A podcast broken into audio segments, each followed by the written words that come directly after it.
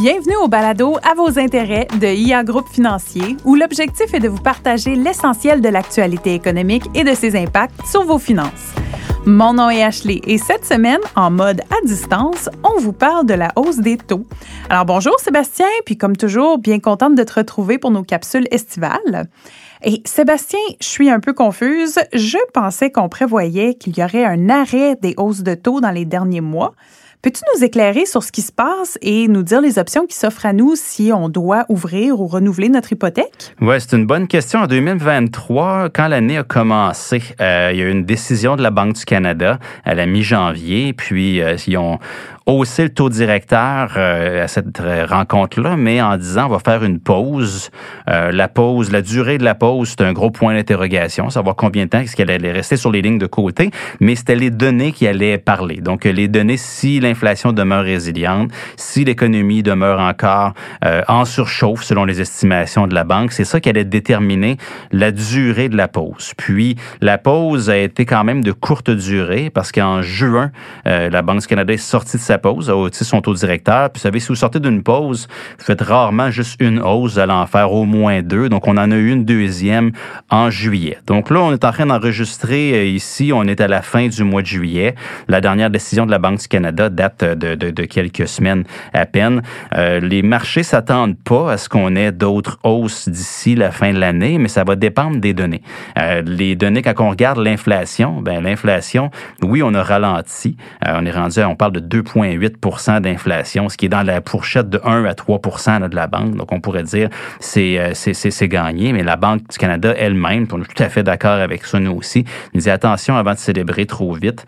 Euh, les pressions inflationnistes sous-jacentes restent, puis surtout, là, on a vu l'inflation baisser, mais c'est parce que c'est le prix de la gasoline, le prix à la pompe, année sur année, parce que l'été passé, ça coûtait tellement cher, l'essence, que là, quand on regarde année sur année, on regarde, c'est un recul de 20% de la, la composante d'inflation qui vient de la gasoline. C'est un, un vent de face. Puis quand on regarde devant, d'ici la fin de l'année, ben nos pronostics euh, nous, suggèrent qu'on pourrait voir l'inflation repartir un petit peu à la hausse. Je serais pas surpris qu'on finisse l'année entre 3,5 et puis 4,5% d'inflation. Puis quand on regarde derrière, qu'on dise, ben le mois de juin, c'était le creux de l'année pour l'inflation. On a eu un recul qui était causé surtout par le recul du prix de l'essence, mais que depuis, on est reparti euh, à la hausse. Donc, c'est pas terminé encore. Euh, c'est le, régime de, de taux d'intérêt élevé qui n'est pas terminé encore. On a eu 4,75% de hausse depuis mars 2022. C'est l'équivalent de 19 hausses de 25 points de base. Donc, si vous trouvez que c'est beaucoup, ben oui, c'était beaucoup. Euh, c'était un des cycles de récemment les plus importants de l'histoire. Puis on en a parlé beaucoup, puis je ne vais pas revenir là-dessus, mais c'est environ 18 à 24 mois de délai pour voir les impacts complets de chacune des hausses de la Banque du Canada. Puis n'oubliez pas qu'en juillet 2022, on avait eu quatre hausses en une, 100 euh, points de base d'un coup, puis là, ça fait 12 mois. Donc, il reste encore du même pour qu'on voit l'impact plein de ces hausses-là qui étaient assez massives l'été dernier. Donc, euh, si on est la Banque du Canada et on regarde l'économie aujourd'hui, ben, qu'est-ce qu'on voit? Ben, on voit que euh, le crédit à la consommation ralentit. Euh, on voit que l'immobilier demeure quand même résilient. Il ne faut pas oublier qu'au Canada, l'immigration, c'est un facteur important. Puis on se pose toujours la question, où est-ce qu'on va loger tous ces immigrants-là? Donc, l'immobilier, ça le soutient. Certaines régions plus que d'autres, mais quand même, l'immobilier fait, il va encore bien. les les entreprises se disent moins confiantes envers l'avenir. Euh, ils voient venir l'impact des hausses de taux, mais dans le moment, les ventes demeurent fortes, l'emploi demeure vigoureux, les ménages continuent de dépenser. Euh, donc, on a encore un portrait que je vous dirais que c'est mi-figue, mi-raisin. Donc, euh, le conseil que nous, on a donné à la Banque du Canada plusieurs fois, qu'on donne encore, c'est que peut-être que ça serait bien d'être d'être plus patient, donc d'attendre avant de continuer à faire des hausses et puis de rajouter des hausses. Peut-être que les hausses de cet été étaient nécessaires. Peut-être que c'était des hausses de trop aussi qu'on on va se réaliser en 2024 que ça aurait été mieux d'être plus patient au cours de l'été. Ça, c'est juste l'avenir qui va nous le dire.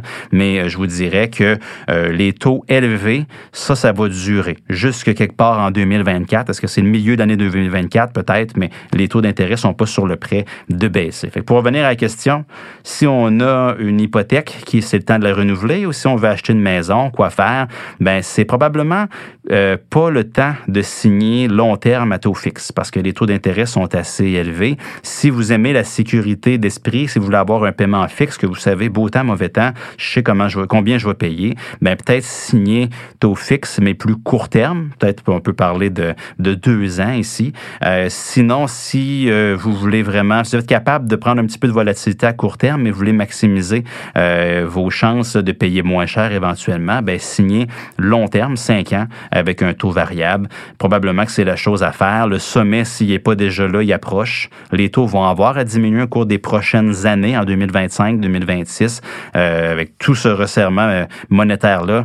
L'économie va ralentir, on va avoir besoin d'enlever le pied sur le, le frein éventuellement. Donc, c'est la chose à faire. Donc, un conseil que je pourrais vous donner ici pour résumer tout ça, signer à taux fixe pour le long terme aujourd'hui, ça pourrait être une décision coûteuse que vous allez regretter. Eh bien, merci Sébastien. Comme à l'habitude, tu nous aides à vraiment mieux comprendre le tout. Puis à tous les auditeurs, merci d'avoir été là. Si vous aviez apprécié cet épisode, n'hésitez pas à le partager et on se revoit la semaine prochaine. Vous avez aimé cet épisode et vous aimeriez en apprendre davantage sur l'actualité économique? Abonnez-vous à notre balado à vos intérêts, disponible sur toutes les plateformes. Vous pouvez aussi visiter la page Actualité économique sur ia.ca et nous suivre sur les réseaux sociaux.